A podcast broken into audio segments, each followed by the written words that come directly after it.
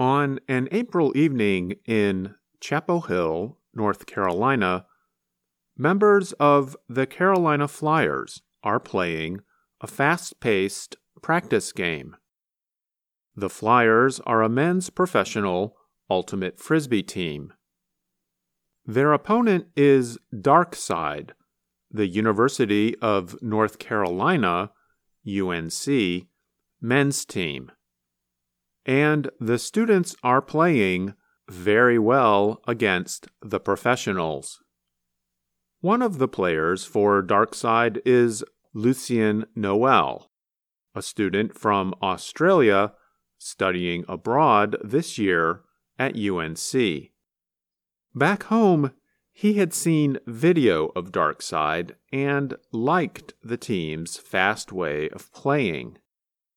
So when he learned his Australian university had an exchange program with UNC, he was excited to come to the US and get a chance to join the team. Halfway through the game, Noel makes a diving left handed catch to keep the frisbee disc in Darkside's hands.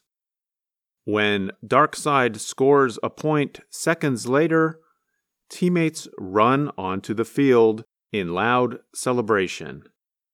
Darkside has won the last two intercollegiate national championships. The team hopes to make it three in a row later this year. On the other side of the country, the University of California, Santa Barbara, or UCSB, is home to another top university team. That team is called Black Tide. Daniel Huang is one of the Black Tide players. Growing up, Huang lived in four countries South Korea, Singapore, Indonesia, and China. He started playing Ultimate in middle school in Shanghai. Watching videos of US based teams increased his interest in the sport. I was intrigued by ulticulture in the US, Huang said. Ulti is short for ultimate. According to the organization USA Ultimate, the sport is played in over 80 countries by an estimated 7 million people. Unlike most sports, Ultimate does not use officials to make rulings on the field. Instead, players promise to obey the rules and try to make fair decisions about rule violations during play.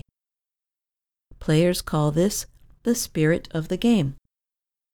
An official ultimate field is 100 meters long and 37 meters wide.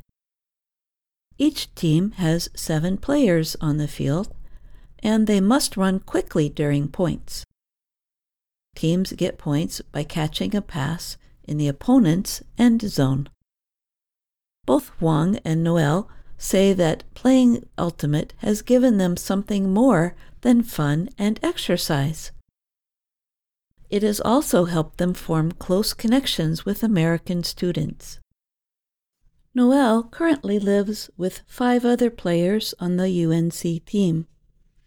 It's like the most uh, together form of ultimate frisbee there is that goes beyond training and playing with the team. Noel also talked about the importance of spending time with team members outside of practice. He said spending time with the players outside of practice helps create very, very special bonds. Eugenia Chow agrees.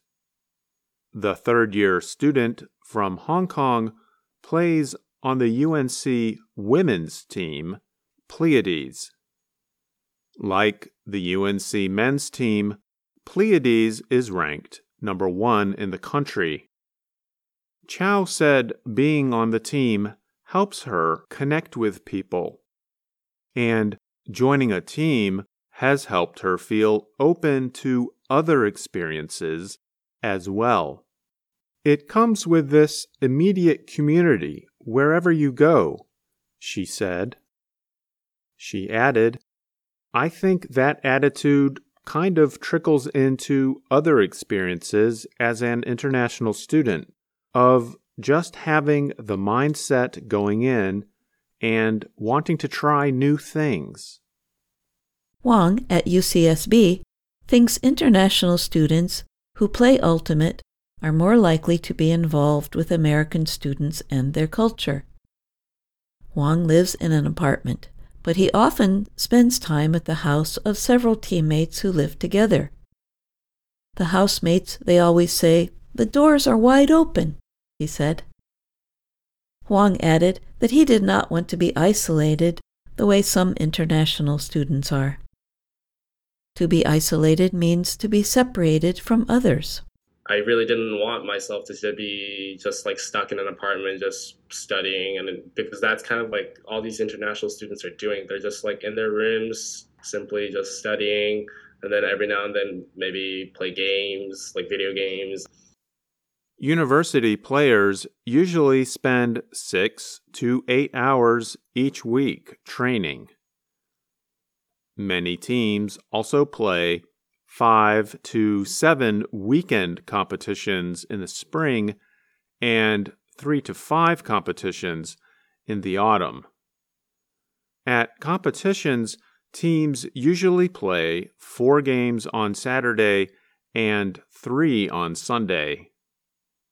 To deal with the physical demands, teams often have up to 28 players because there are no referees on the field, intercollegiate ultimate is not governed by the National Collegiate Athletic Association.